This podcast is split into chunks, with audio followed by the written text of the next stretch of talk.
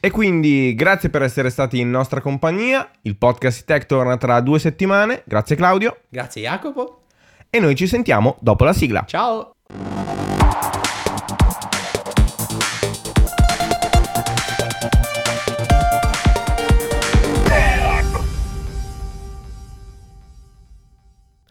Benvenuti, domenica 4 giugno 2017, non ci siamo rincoglioniti totalmente ma volevamo fare questa, gallia, questa gogliardata perché non si sa, oggi è domenica, esce il podcast di tech per cui forse sarete un attimino frastornati anche voi, fatto sta che oggi è il giorno tra due grandi eventi, uno sportivo e uno tecnologico, in realtà Succedono tante cose oggi, come per esempio il compleanno di Claudio, quindi ciao Claudio e auguri. Grazie Jacopo, sei il primo a farmi gli auguri quest'oggi, perché in realtà non lo dovremmo dire, ma me li hai fatti qualche tempo fa.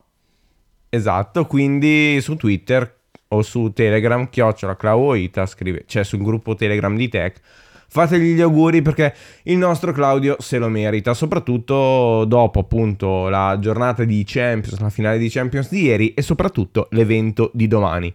Non è il caso di parlarne tantissimo all'interno del podcast di Tech, ma ve lo ricordiamo perché io e Claudio, non solo noi, saremo in diretta dalle 18.30 fino a praticamente alle 21, minuto più, minuto meno, con una puntata speciale di iPhone Italia Live per coprire tutta la WWDC 2017, per cui ci farà piacere se anche voi ci raggiungerete domani sera. Non è la solita live uh, testuale di iPhone Italia che ovviamente ci sarà, ma è appunto una live audio, per cui appunto domani sera su Spreaker.com scaricate già l'applicazione per commentarla in diretta. Invece qua siamo nel podcast di Tech, lo sapete, tech, quindi tecnologia a 360 gradi e quindi direi di partire con WannaCry che è forse la notizia informatica tecnologica che ha fatto più scalpore direi negli ultimi 20 giorni forse. Claudio, cos'è WannaCry e spiegaci un attimino tutto. Allora, eh, partiamo dall'inizio. Nel corso del mese di aprile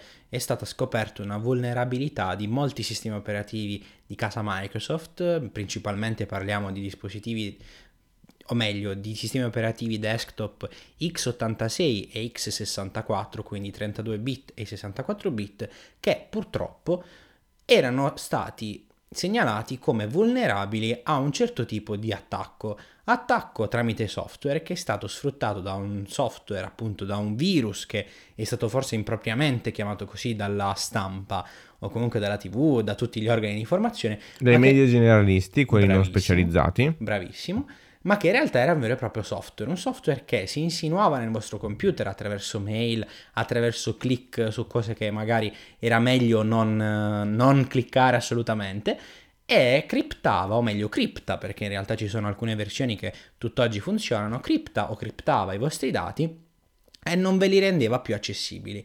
Previo pagamento di una somma di denaro in bitcoin che era di circa 300 euro per le prime ore e poi man mano che passava il tempo si saliva addirittura a, dove, a bloccare completamente i vostri file per sempre, quindi bisognava pagare un riscatto per avere i vostri file, indietro e purtroppo eh, tutto questo, questo bel casotto, chiamiamolo così, ha infettato tantissimi PC. PC soprattutto Windows XP.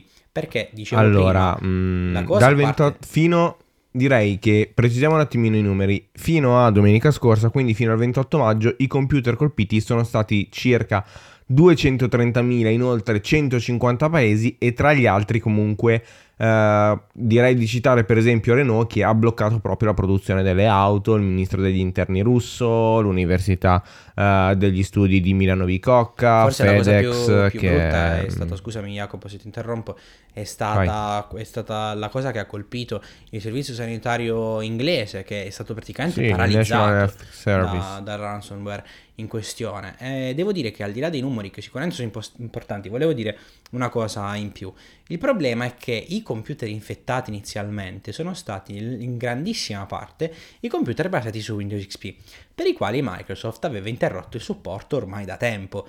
Da tempo perché Windows XP è un sistema operativo molto vecchio che ha fatto sicuramente del 2001. del 2001 ha fatto sicuramente la storia dei PC anche in epoca moderna, visto e considerato che è stato uno dei primi sistemi operativi che ha portato dal punto di vista consumer i processori multicore, sono arrivati i primi dual core, i quad core, gli octa core, poi vabbè stiamo parlando di, di cifre importanti senza considerare il discorso server, comunque stiamo parlando di un sistema operativo che, è, che ha visto un po' la rivoluzione anche in campo hardware dei PC ma che chiaramente dopo tantissimi anni ha fatto appunto storia. Microsoft infatti ha deciso di interrompere il supporto per Windows XP e addirittura ha costretto alcune banche che utilizzavano i vecchi ATM basati sulla piattaforma Windows XP ad aggiornarli o sostituirli del tutto con macchine compatibili con Windows 7 o successivi.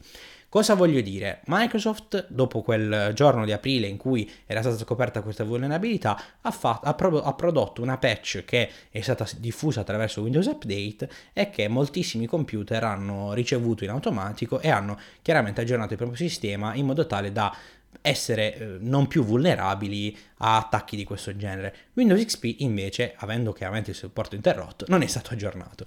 Di conseguenza questo ransomware ha colpito largamente questo tipo di PC.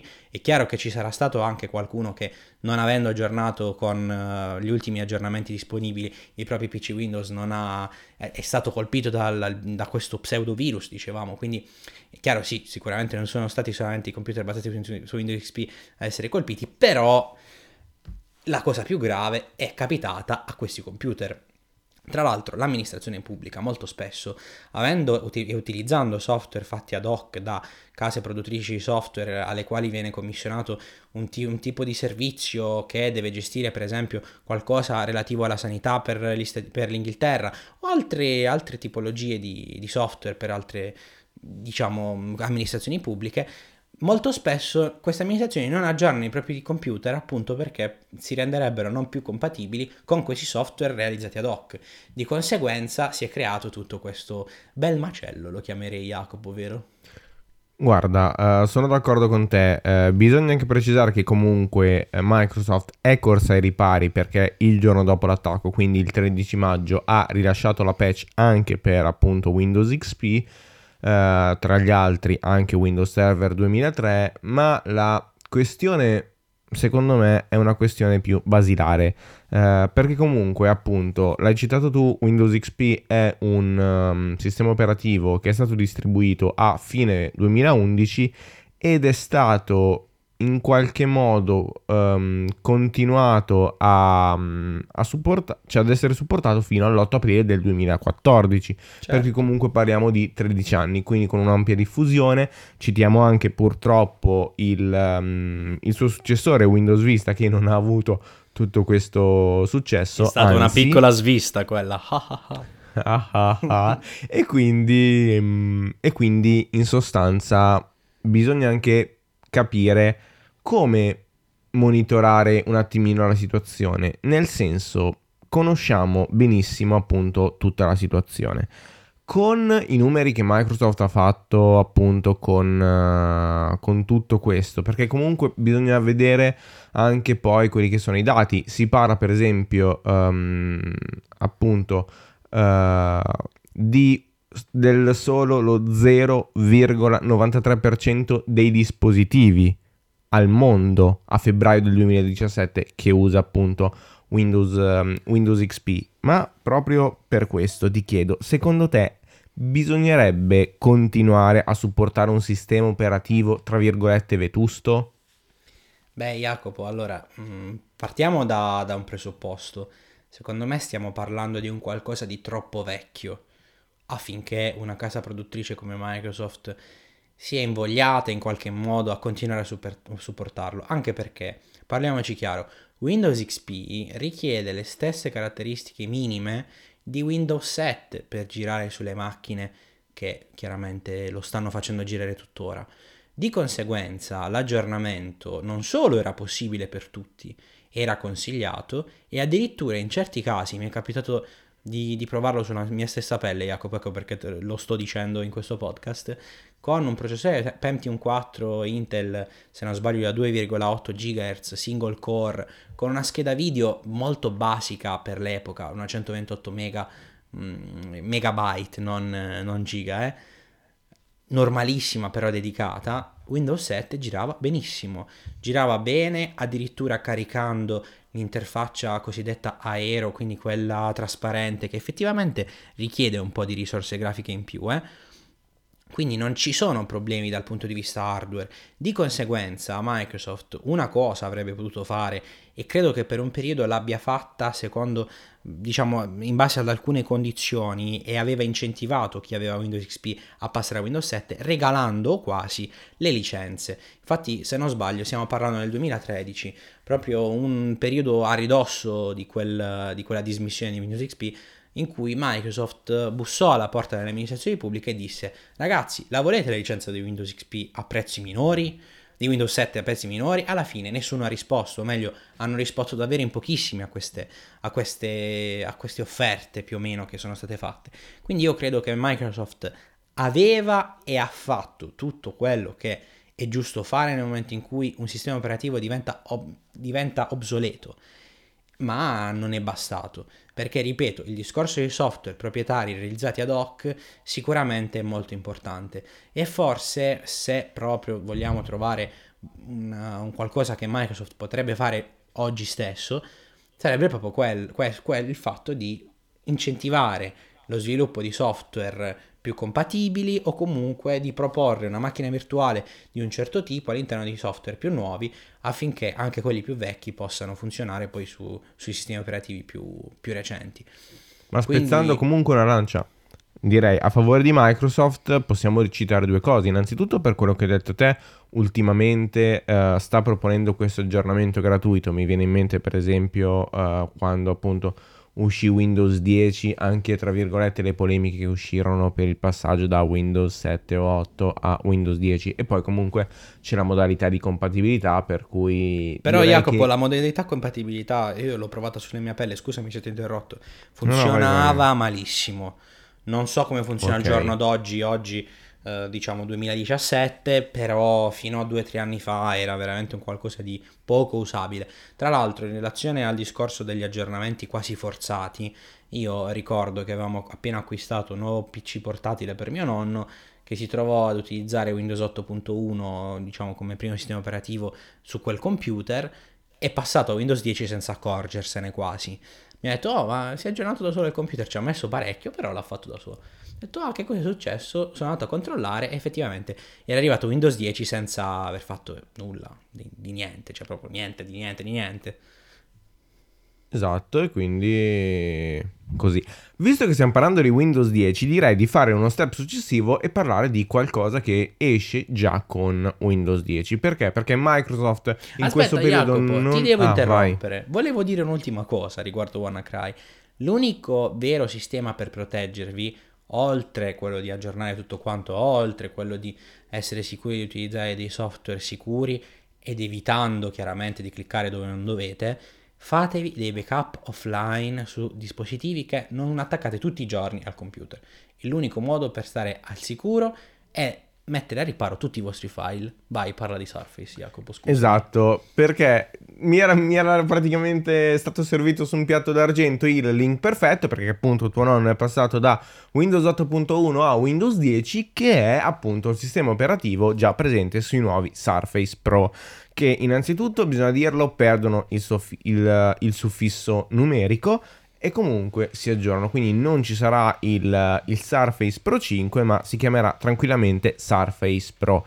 Um, questo è, secondo me, un, una mossa abbastanza intelligente anche perché ne avete parlato spesso tu Giovanni, ne abbiamo parlato anche io e te eh, su, su um, iPhone Italia Live, appunto tu Giovanni su iPhone Italia Podcast che non l'abbiamo detto ma tornerà nel suo orario normale domenica prossima alle 11. Semplicemente questa settimana c'è tech perché appunto domani c'è la live per cui sarebbero stati due interventi su praticamente gli stessi argomenti a poco tempo di distanza e secondo me bisognava dirlo. Comunque appunto Microsoft aggiorna il Surface, Surface Pro um, e quindi appunto è la stessa scelta che potremmo anche rimproverare ad Apple con la storia di, di iPhone. Detto questo, uh, parliamo un attimino di questi Surface Pro che appunto sono usciti, arriveranno, diciamolo, anche in Italia a, a dei prezzi abbastanza, um, abbastanza interessanti perché comunque partiamo da 959 euro fino a un massimo di 3149 euro. Che Saranno tanto, disponibili eh. saranno disponibili dal 15 giugno, però eh, appunto partiamo con eh, diciamo caratteristiche tecniche e poi comunque una, una digressione perché comunque io e Claudio da questo punto di vista ci troviamo un pochino discordanti sul, um, sul concetto di, di tablet. Innanzitutto bisogna dire che questo Surface ricorda tantissimo il, um, il precedente, per cui abbiamo tantissime, uh, tantissime componenti estetiche che appunto vanno a, vanno a prendere, uh, vanno ad essere ereditate dal modello precedente. La kickstand invece ora si può inclinare fino a un massimo di 165 gradi. Uh, e poi um, appunto i processori. I processori in questo caso sono i Kaby Lake, quindi uh, l'ultima serie di, di, Intel e abbiamo varie uh, configurazioni partendo dagli M3 fino quindi praticamente i processori a basso consumo e poi comunque abbiamo di i5, um, ehm, parliamo anche di i5 e i7 per cui processori comunque um, top di gamma. La cosa da dire è che comunque poi seguendo anche per esempio uh, Computex in questi giorni cosa succede? Succede che queste macchine sono fanless, per cui non ci sono ventole.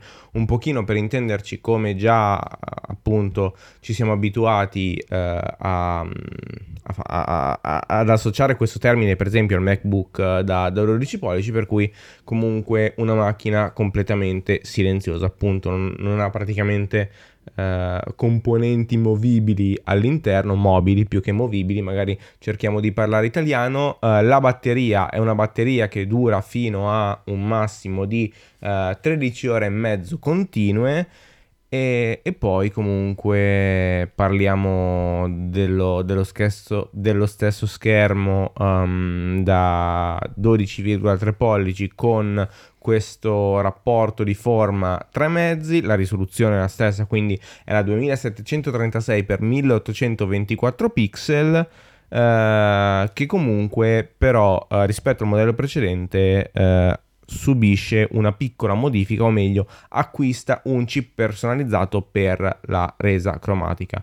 Uh, due fotocamere ovviamente quella anteriore uh, compatibile ovviamente con Windows Hello uh, da 5 megapixel mentre quella posteriore um, è, il, è, da 8 megapixel. Ovviamente Surface Pen, per cui uh, la penna che Microsoft ci ha abituato a, a conoscere, che ora supporta ben 4096 uh, livelli di pressione e una latenza di soli 21 millisecondi e quindi ovviamente poi la, i soliti accessori per cui la, mm, la type cover per cui ovviamente uh, l'arc mouse che è quel mouse abbastanza scomodo cioè o meglio sinceramente non l'ho provato ma comunque a me mm, eh, fa impressione eh, Jacopo, risulta dal vivo eh risulta abbastanza scomodo, uh, però una cosa secondo me da sottolineare è innanzitutto la disponibilità con Uh, la disponibilità della versione con il 4G. E poi un'altra cosa da segnalare, e qua proprio poi ti cedo volentieri la palla, Claudio. Uh, la mancanza di USB-C a favore invece di una porta standard da um, appunto USB a una USB 3.0. C'è il lettore di micro SD, c'è ovviamente il jack delle cuffie e quindi poi appunto abbiamo Windows 10 Pro installato a bordo. Dai, allora, Jacopo... dici un pochino le tue idee che poi qua inizia il bello della puntata con un po' più di discussione. Allora, la prima cosa che voglio segnalare di questi Surface Pro, che hai detto bene che non si chiamano più 5, anche se ci sono rimasto davvero male, Jacopo, devo dirti la verità, uh, è la presenza della signature type cover, cioè è quella cover che riprende un po' le linee di quelle che saranno i Surface Laptop, quindi con l'Alcantara, molto curati dal punto di vista del design e molto belli anche dal punto di vista tattile, perché l'Alca- l'Alca- l'Alcantara, se l'avete toccato qualche volta, effettivamente è un materiale molto molto molto bello e direi appagante. Quindi da questo punto di vista, anche dal punto di vista del design, perché alla fine la type cover è uno di quegli accessori che si acquistano per forza quando si ha un Surface Pro, secondo me, devo dire che Microsoft ha fatto davvero tanto.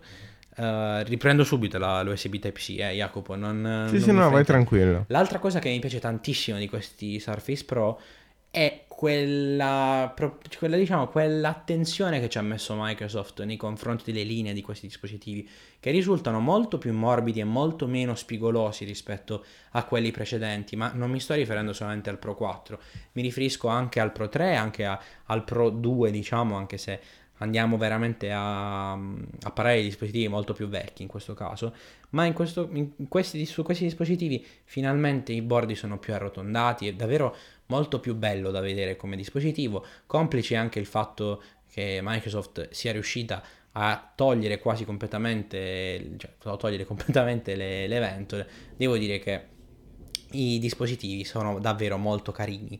Detto questo, USB Type-C sì, no. Facciamo un discorso un pochino più ampio perché in realtà anche i Surface Laptop um, non hanno la porta USB Type-C. Qual è il problema? Qual è il discorso? Qual è il ragionamento che ha fatto Microsoft in questo caso? Microsoft ha pensato, bene, la porta USB Type-C sarà uno standard sicuramente. Ci hanno criticato tanto per quanto riguarda la ricarica del Surface 3, non il Pro 3, riguardo quello con, uh, diciamo, con lo schermo da 10 pollici per intenderci, no? Quello che non viene più prodotto alla fine adesso, perché lì si ricaricava tutto via micro USB. Secondo me Microsoft era spaventata dal fatto che con la diffusione larghissima di, dei futuri cavi USB Type-C e dei caricabatterie lenti, il rischio, quale poteva essere? Il fatto che gli utenti iniziassero a caricare i, i propri dispositivi con caricabatterie da 5 ampere, da 5 volt. E quindi diciamo che da 5 volt a 1 ampere, quindi diciamo che campo a cavallo che l'erba cresce, si dice, nel senso che domani è festa, come, oppure non si ricaricheranno mai. Quindi esatto. per quanto possa sembrare una cavolata, secondo me la prima cosa che ha pensato Microsoft quando ha detto non mettiamo l'USB Type-C è stata questa. La seconda è stata quella di dare grande importanza al discorso Surface Dock con quel connettore proprietario di cui sono dotati i Surface Pro, tale per cui le dock che al momento molti utenti hanno acquistato per poter appunto doccare i propri dispositivi e quindi sistemare sulla scrivania di lavoro, di casa, nel momento in cui si ha bisogno di una postazione stabile, ma si vuole continuare a utilizzare il proprio Surface Pro, in questo modo rimane compatibile con i nuovi dispositivi così che le persone possano utilizzare tranquillamente uno, due o tre monitor, insomma quelli che siano mh, collegati, eh, la tastiera, il mouse eh, apposito che le persone hanno sulla propria scrivania per poter continuare a lavorare non solo in mobilità ma anche a casa. Quindi questo è stato sicuramente l'altro discorso che ha fatto Microsoft. Ma a questo punto mi direte voi, vabbè, ma per collegarci il mio smartphone, ricaricarlo con l'USB Type-C direttamente utilizzando i cavi USB Type-C, USB Type-C, perché no? Quanti cavi USB Type-C, Type-C ci sono in giro? Praticamente vi dà solo Apple. O quasi. Sì. Pochissimi altri produttori l'hanno fatto in passato, se non sbaglio c'era qualcosa sui pixel eh, per quanto riguarda questo tipo di Google Pixel intendo per questo tipo forse di ricarica Google Pixel però, avevano scusami, USB Jacopo. Forse i Pixel avevano USB A, USB Type-C come la maggior parte dei produttori. Sì, cioè, sì, tu, io comunque... parlo di accessori eh, diciamo di, alternativi sempre della stessa casa, sì. ma eh, come accessori complementari, diciamo. Quindi esatto. parliamo comunque di un limitatissimo numero di dispositivi che avrebbero potuto trovare giovamento da una situazione del genere. A questo punto Microsoft ha detto, secondo me l'USB Type-C non serve a niente. Io non la metto, do le alternative che produco io stessa, Microsoft, e secondo me gli utenti la mancanza di USB Type-C non la sentiranno. Io credo che non la sentiranno per ora. Magari potrebbero sentirla comprando oggi un Surface Pro e cambiandolo tra 4 anni, forse durante l'ultimo anno di vita del proprio dispositivo, potrebbero iniziare a sentire la mancanza di USB Type-C, ma potrebbero, stiamo facendo sempre discorsi troppo in prospettiva da questo punto di vista. Le chiavette USB non sono ancora arrivate con lo standard USB Type-C, perché l'USB Type-C è talmente poco diffuso come, come connettore che anche il produttore di memorie flash preferisce fare oggi, oggi chiaramente, le, le pennette USB con l'USB Type A.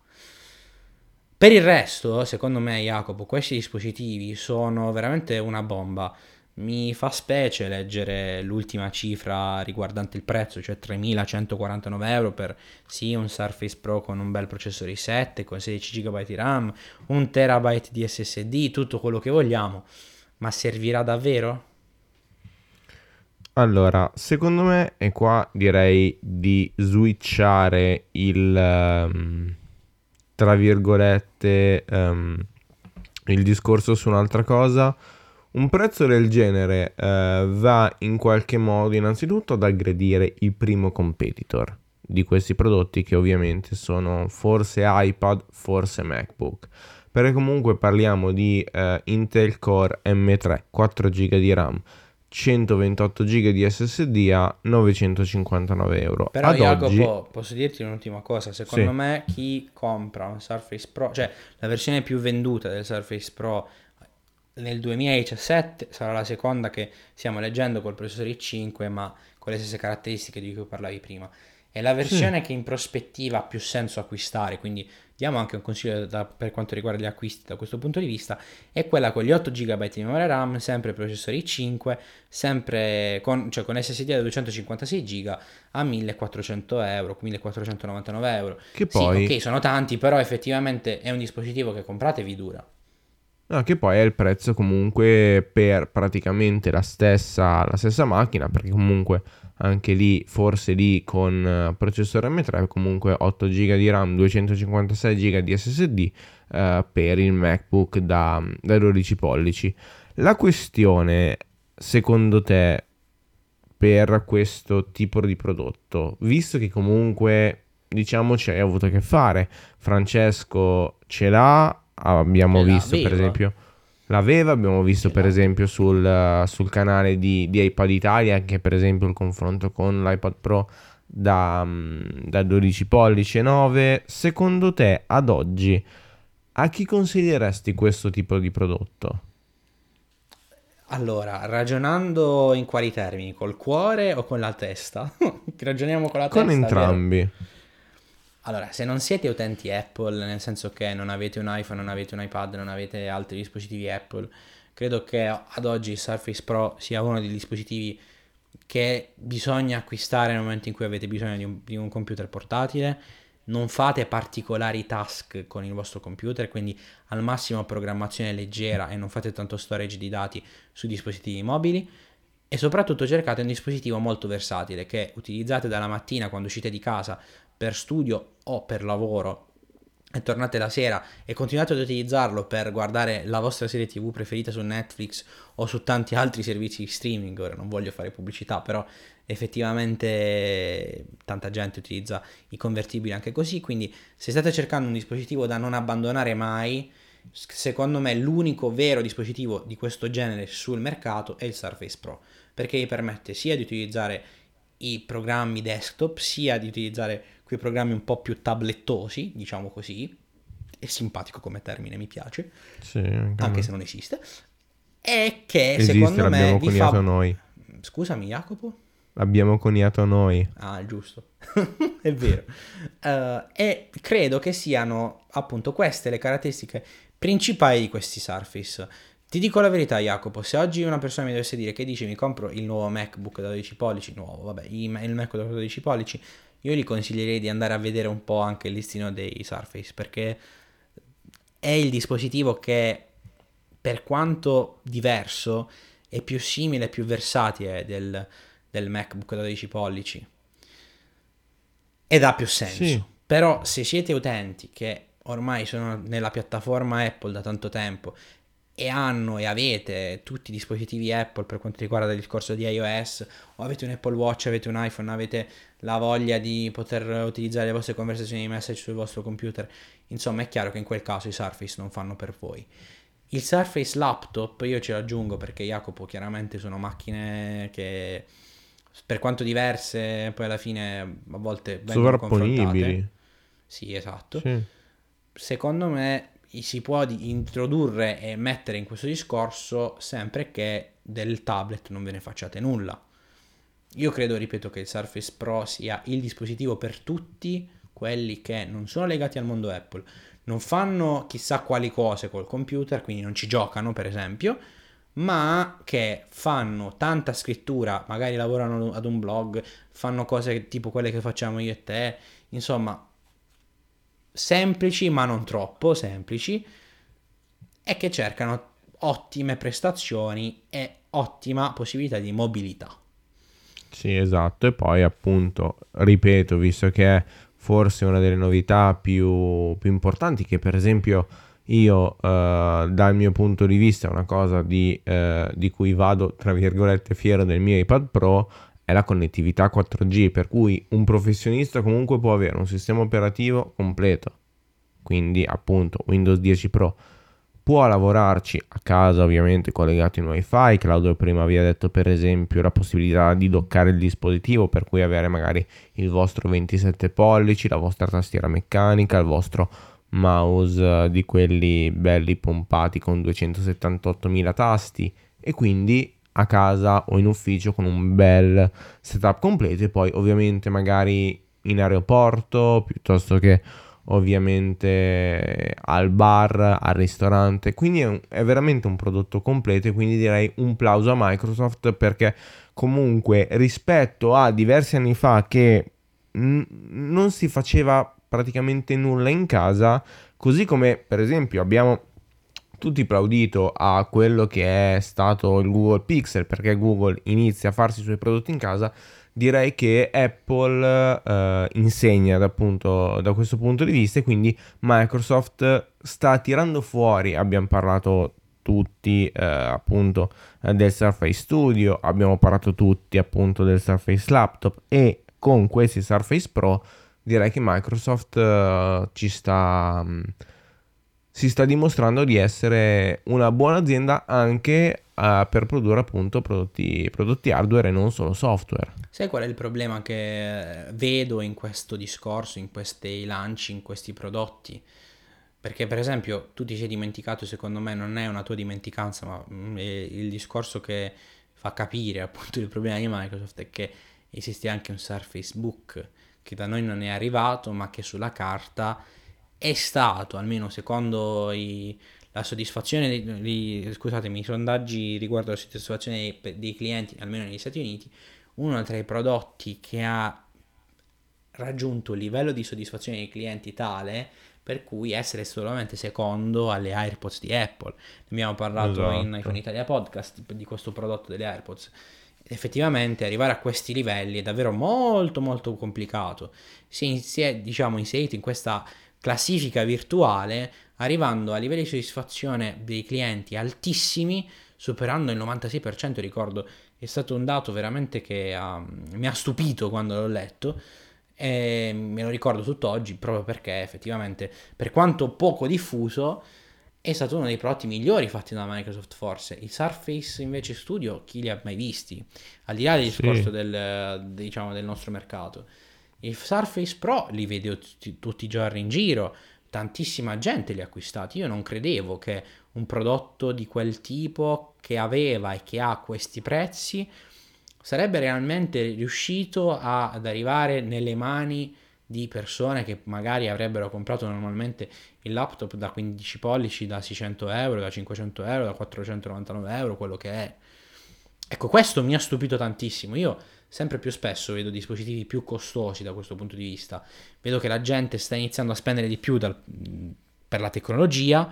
Mi stupisco, ripeto, ma nello stesso tempo sono, tra virgolette, contento del fatto che un'azienda come Microsoft comunque sia riuscita a fare breccia, sì con un solo prodotto forse, anche se propone tantissime altre cose, sono molto curioso di capire che fine faranno mm, i Surface Laptop in tutto questo, a questo punto.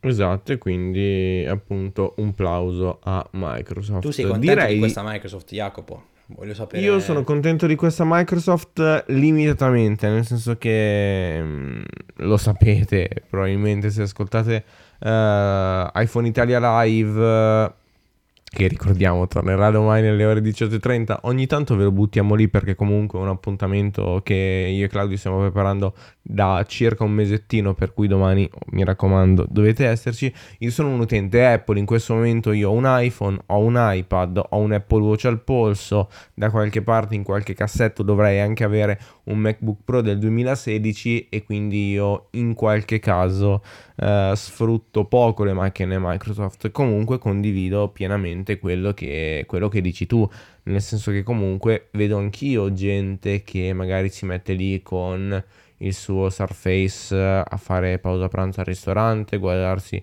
una, una, serie tv piuttosto che magari non so vedersi un, un, un telegiornale in streaming magari con, con, un paio di cuffiette magari usando il kickstand che appunto uh, specialmente in queste um, con questa, con questa evoluzione. Io per esempio davanti agli occhi ho il mio iPad Pro con la, con la smart keyboard ho una sola angolazione invece appunto può, può, essere messo in qualsiasi posizione fino a 165 gradi, per cui mi vengono in mente per esempio gli architetti, mi vengono in mente per esempio gli studenti che in...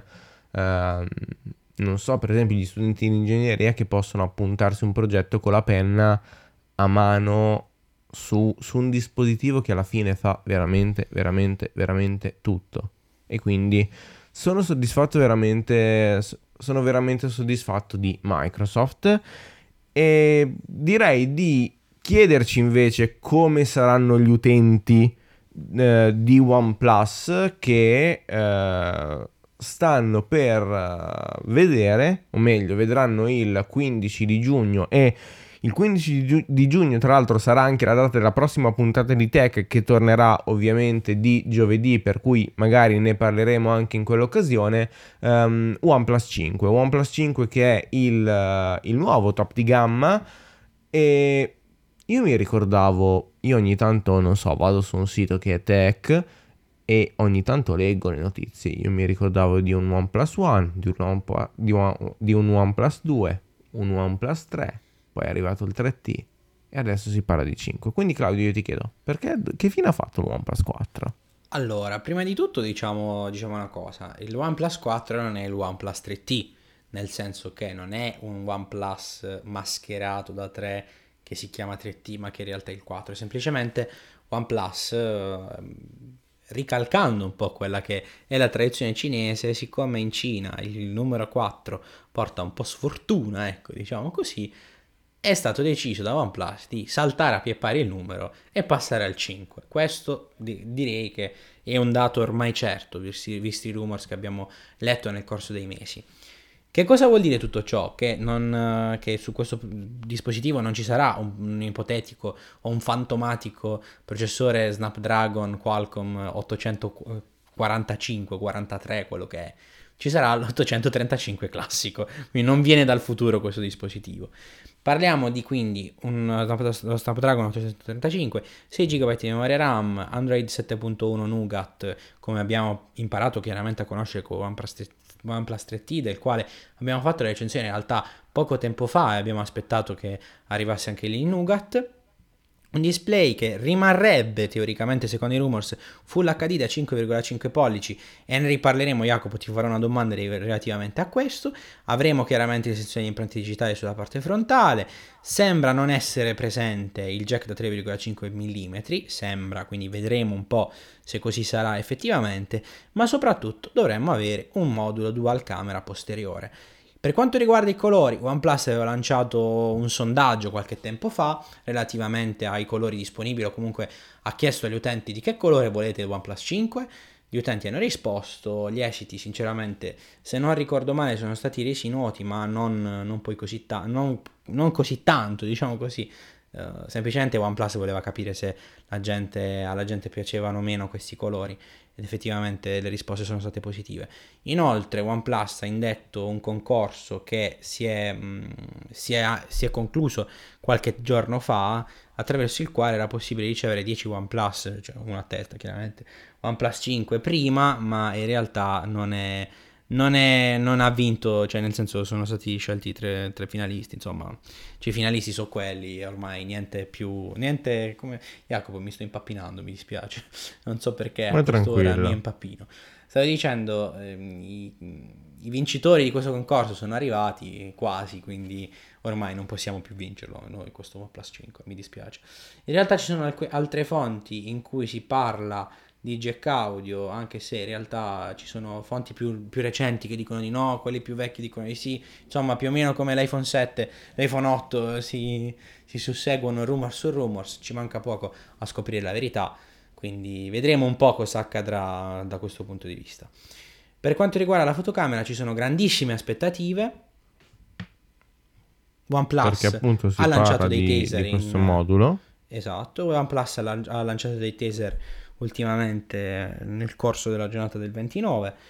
Andatelo a vedere sull'account Twitter di OnePlus, c'è una bella foto che ritrae un ponte con eh, scattato facendo una foto con un vecchio OnePlus e l'ultimo OnePlus.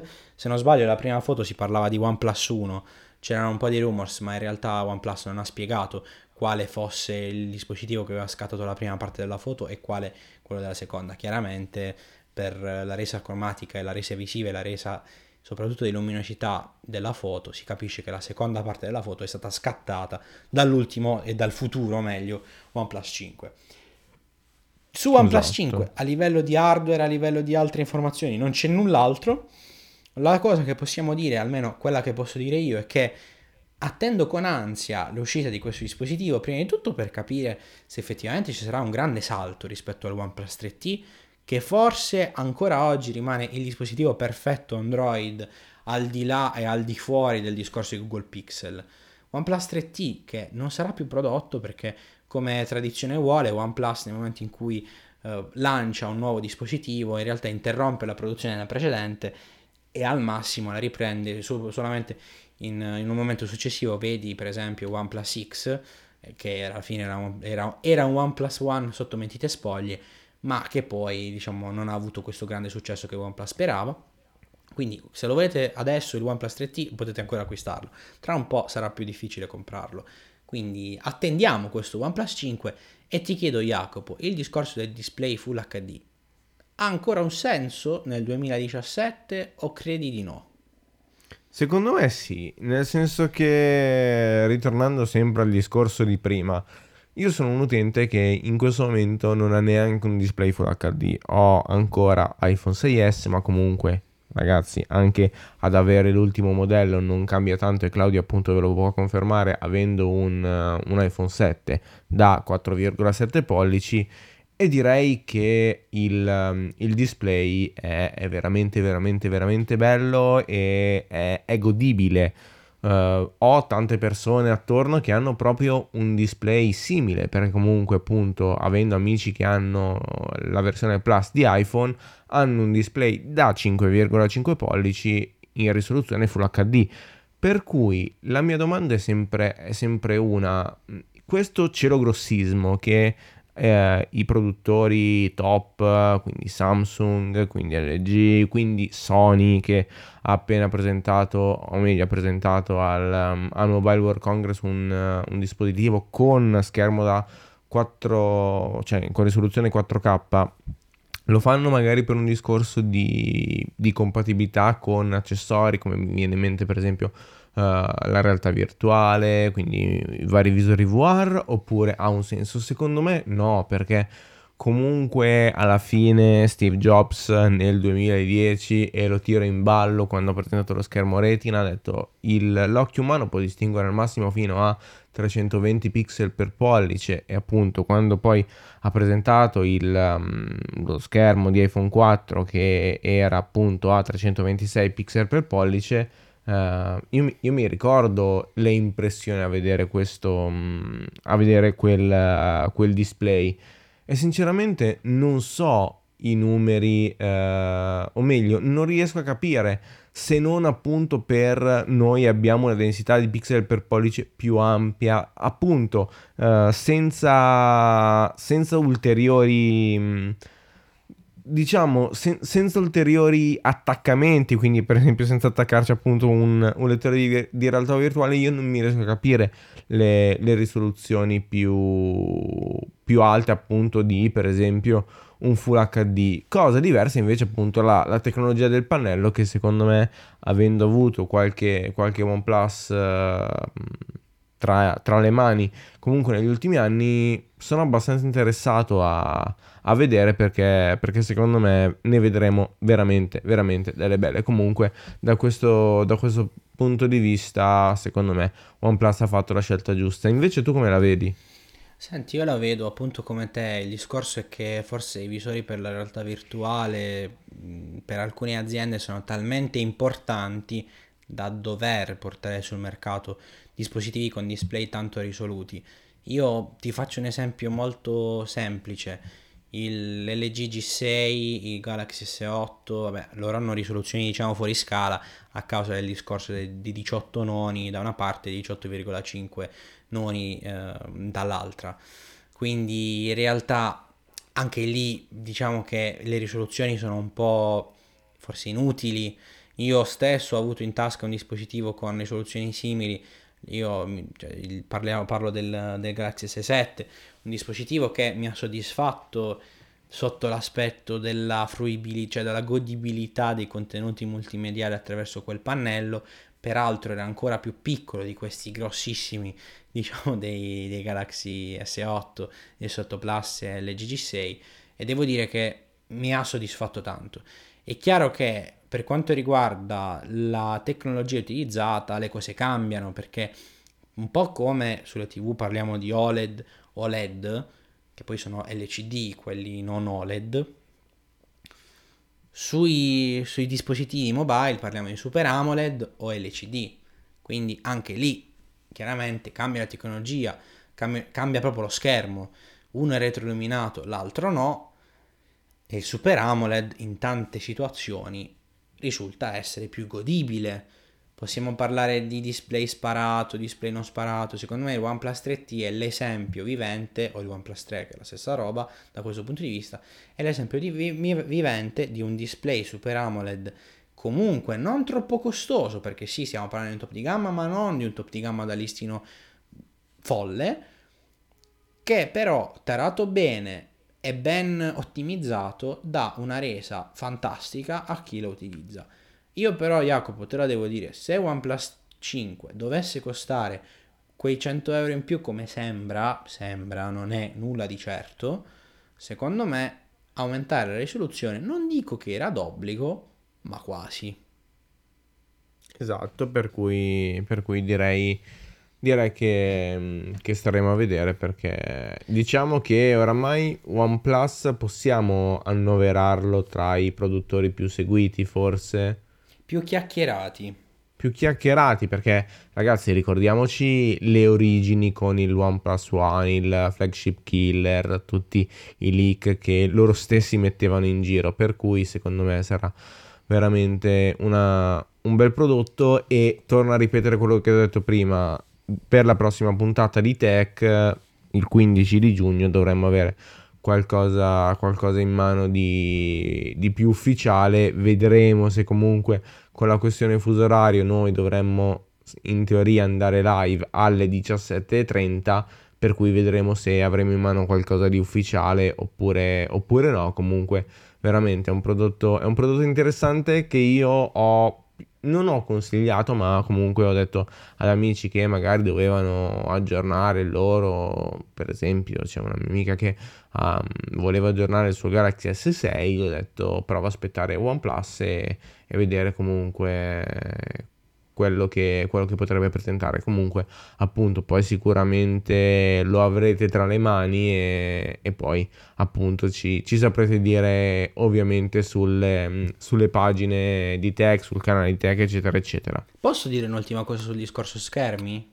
Certo. Faccio un esempio molto semplice. In questo momento in mano un iPhone 7 e un Zook Z2. È uno Zook Z2 lo Zoom Z2 ha lo schermo leggermentissimamente più grande di quello di iPhone 7, praticamente parliamo di uno 0,41 se non sbaglio in più, 0,4 diciamo pollici in più rispetto all'iPhone 7, ma un display Full HD. Anche qui parliamo di un LCD IPS, stessa tecnologia, taratura dei colori un pochino diversa perché l'iPhone 7 diciamo vira un po' troppo forse sul giallino se facciamo proprio il confronto. È chiaro che ci sono più pixel per pollice sullo Zook, però io differenze non ne vedo. Cioè, nel senso, se io leggo la, diciamo, un articolo su tech, per esempio, la N, la O, le vedo tonde su uno e le vedo tonde sull'altro. Non ho problemi di vista, ma insomma, qui i pixel io non li vedo, non li vedo di là, non li vedo di qua, non li vedo su entrambi. Esatto. Volevo dirlo, Jacopo, lo so che non ho aggiunto nulla. No, Però, no, no, anzi, anzi, hai fatto benissimo perché secondo me una delle cose che cerchiamo comunque di portare qua, qua su te, comunque anche in quello che facciamo, quindi raccontarvi la tecnologia, appunto, è raccontarvi la nostra visione della tecnologia anche sul punto di vista e soprattutto sul punto di vista quotidiano. Per cui direi che una, una, differenziazione appunto così bassa come dici tu potrebbe essere un chiaro sintomo di una differenza tra un display poco più che HD ready mi verrebbe da dire come quello dell'iPhone 7 appunto un display leggermente più grande ma con risoluzione Full HD posso fare Prima... una cosa? posso dire Vai. una cosa fuori scaletta? posso parlare Vai. di Zook Z2? Parla di Zook Z2, ovviamente aspettando la recensione su Tech. No, noi non l'abbiamo recensito e non lo recensiremo perché eh, è ah, vecchio okay. oggettivamente. Cioè l'hanno fatta tutti, l'abbiamo capito che è un dispositivo buono per questa fascia di prezzo, va benissimo da questo punto di vista. Però devo dire la verità, io più vedo questi dispositivi, perché me ne sono capitati tanti, anche in giro visti da amici, da conoscenti, da persone che comunque amano la tecnologia ma non vogliono spendere troppo. Ho, tant- ho intrapreso tantissimi discorsi, mi sono confrontato con tantissime persone. Sto usando uno Zook Z2 così per sport, diciamo la verità. Ma devo dirti, Jacopo, che sinceramente mi chiedo ancora perché gli iPhone costano così tanto. O meglio, che senso ha? I servizi? Sicuramente sì non, stiamo, non possiamo fare il confronto con lo Zook perché Zook, vabbè che tra l'altro non farà più smartphone perché Lenovo ha deciso di concentrare tutto quanto nel brand di Motorola, quindi purtroppo la serie Zook eh, si interrompe con lo Zook Edge, che pure è un grande dispositivo da quel suo punto di vista, ottimo. Uh, quindi lo, non ci saranno Zook Z3, almeno quanto sembra, ci sarà solamente quest'ultimo Zook Z2. Ma quando vedo dispositivi che costano così poco, sì, non saranno curati sotto l'aspetto del design, ma hanno una buona batteria, un processore di grandissimo livello, aggiornamenti difficili, perché se andate di ROM ufficiali avete la ROM cinese, la ROM indiana che sono aggiornati da Lenovo, poi avete tutte le altre italiane non aggiornate da chiunque, perché ce ne sono veramente tantissime. Effettivamente lo smanettone non spende tanto per uno smartphone e forse lo smanettone inizia a volere sempre di più a sempre meno. Quindi quando ci si, ci si chiede un attimino, ma la tecnologia ha aumentato solamente i suoi costi oppure i costi della tecnologia sono diminuiti? Jacopo, io ti posso dire la verità, secondo me la tecnologia costa meno di prima, però le, i prodotti top costano più di prima. Sì, quello, quello sì, e secondo me, tra parentesi, ritornando un attimino magari in scaletta il, um, il discorso di, di OnePlus è palese, cioè quanto costava il primo OnePlus e quanto costa questo. Abbiamo visto per esempio anche i cosiddetti cinesoni, mi viene in mente per esempio um, un brand come, come, Huawei, quanto costava per esempio il P6 e quanto costa il P10. E quindi la risposta è sì, cioè, ragazzi, vediamo di anno in anno. Io e te, appunto, siamo utenti Apple, per cui comunque forse abbiamo, abbiamo un attimino la visione eh, più, più, pulita, più, più, linda, più lineare su, su quel brand. E quindi quante volte in ogni podcast, in ogni occasione, diciamo, ma perché l'iPhone costa di più? Di più, di più, di più. Poi ok, bisogna sempre fare le solite considerazioni che quindi eh, per esempio in Italia ci sono le tasse, c'è la tassa per la, il compenso per la copia privata. Um, c'è sì, ecco, ma sono, appunto cioè, aumenta contorni, però comunque contorni sì, cioè comunque appunto il prezzo è, è, veramente, è veramente, veramente alto e quindi la tecnologia continua a aumentare e secondo me comunque i componenti non costano di più. Forse costano qualcosina di meno. Sì, io ti faccio però, cioè, dico una cosa, è chiaro che il, lo Zook Z2 così come rimarrà un unicum, non credo che ci sarà uno Zook Z3 l'anno prossimo, nel senso non credo che troveremo un dispositivo da 160 euro con lo Snapdragon 835 a maggio del 2018. Sarei lieto veramente se qualcuno dovesse smentirmi tra un anno, chiaramente, però cioè, non credo che arriveremo a queste cifre. Cioè, questo è un telefono anomalo sotto questo aspetto, ma con 299 euro nei giorni scorsi nella larga distribuzione si acquistava tranquillamente l'Honor 8 e sono esatto. 299 euro. Esatto, per Il Galaxy cui... S8 costa 580 euro ormai. Sì. Per cui ragazzi il consiglio è sempre quello, guardatevi intorno e soprattutto appunto Mm, cioè, se ascoltate questo podcast vuol dire che comunque tech lo seguite, andate lì, vedete le notizie perché la cosa bella forse di, di questo mondo, tra virgolette, globalizzato è quella comunque di vedere uh, tanti piccoli, tra virgolette, brand, perché qua appunto parliamo comunque di Lenovo, uh, che comunque stanno facendo parlare di sé, pensiamo a Xiaomi, pensiamo per esempio alla stessa Huawei, 3-4 anni fa e quello che invece è adesso. Per cui appunto guardate, quindi appunto uh, il consiglio di Claudio è ben accetto, per cui Zook Z2 state allerta e quindi se più o meno dovete spendere poco per avere tanto, quindi come si suol dire minima spesa, massima resa, direi che Zook Z2 è un prodotto, possiamo dire, consigliato e approvato da Tech. Però diciamo per gli smanettoni, eh. Per gli smanettoni. Quello, quello sia chiaro. Direi che per questa puntata possiamo, possiamo dirci pienamente soddisfatti degli argomenti trattati. Prima di salutarvi, un paio di cose. La prima è che se avete consigli sugli argomenti, c'è sempre il gruppo Telegram di Tech e Ugo Uh, in particolare ci chiedeva il, um, la questione di roaming perché viveva all'estero ma voleva usare la sua SIM italiana come seconda.